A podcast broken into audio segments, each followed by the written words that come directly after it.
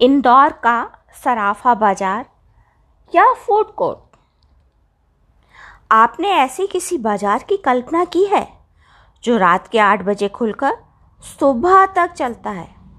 यहाँ पर अनेक तरह के खाने पीने का सामान मिलता है, जहाँ सारी सड़कें सुनसान हो जाती हैं। आवागमन के साधन नगण्य हो जाते हैं। ऐसे समय में इस बाज़ार की रौनक बढ़ने लगती है। आपको इसे देखकर यकीन करना मुश्किल हो जाएगा। जिस वक्त हम सोने की सोचने लगते हैं, उस समय ये बाज़ार लगना शुरू हो जाता है।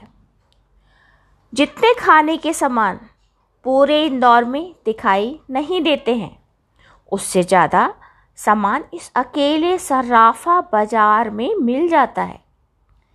इंदौर में बाकी भारत की अपेक्षा गर्मी अधिक होती है। इस कारण हम शाम के समय शहर देखने निकले थे, जिसके कारण शराफा बाज़ार हम रात यानी आठ बजे पहुँच गए।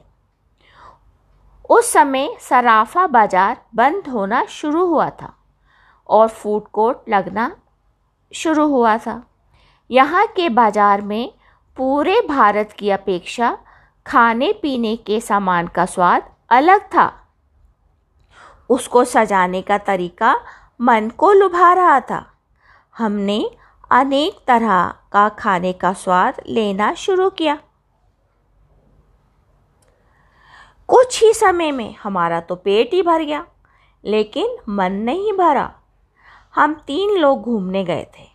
हमें लग रहा था हमें पूरी चीज़ नहीं खानी चाहिए थी, बल्कि एक चीज़ लेकर बांट कर खानी चाहिए थी, जिससे हर खाने का मज़ा लिया जा सकता। अब हमें बहुत अफसोस हो रहा था। हम कई दिनों के लिए इंदौर में क्यों नहीं रुक सके?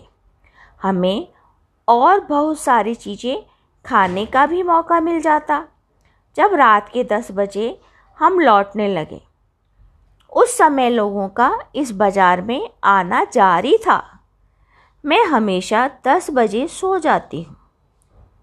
इसके बाद खाने के बारे में सोचना भी नहीं चाहती, लेकिन इस बाज़ार की बढ़ती हुई रौनक को देखकर लग रहा था, यहाँ रात को खाने की रौनक परवान चढ़ती है। यदि आपको इंदौर जाने का मौका मिले, तब आप आठ बजे से पहले कुछ मत खाइए। इसके बाद अपने ऊपर नियंत्रण करना छोड़ दीजिए। यही इस जगह के मज़े हैं।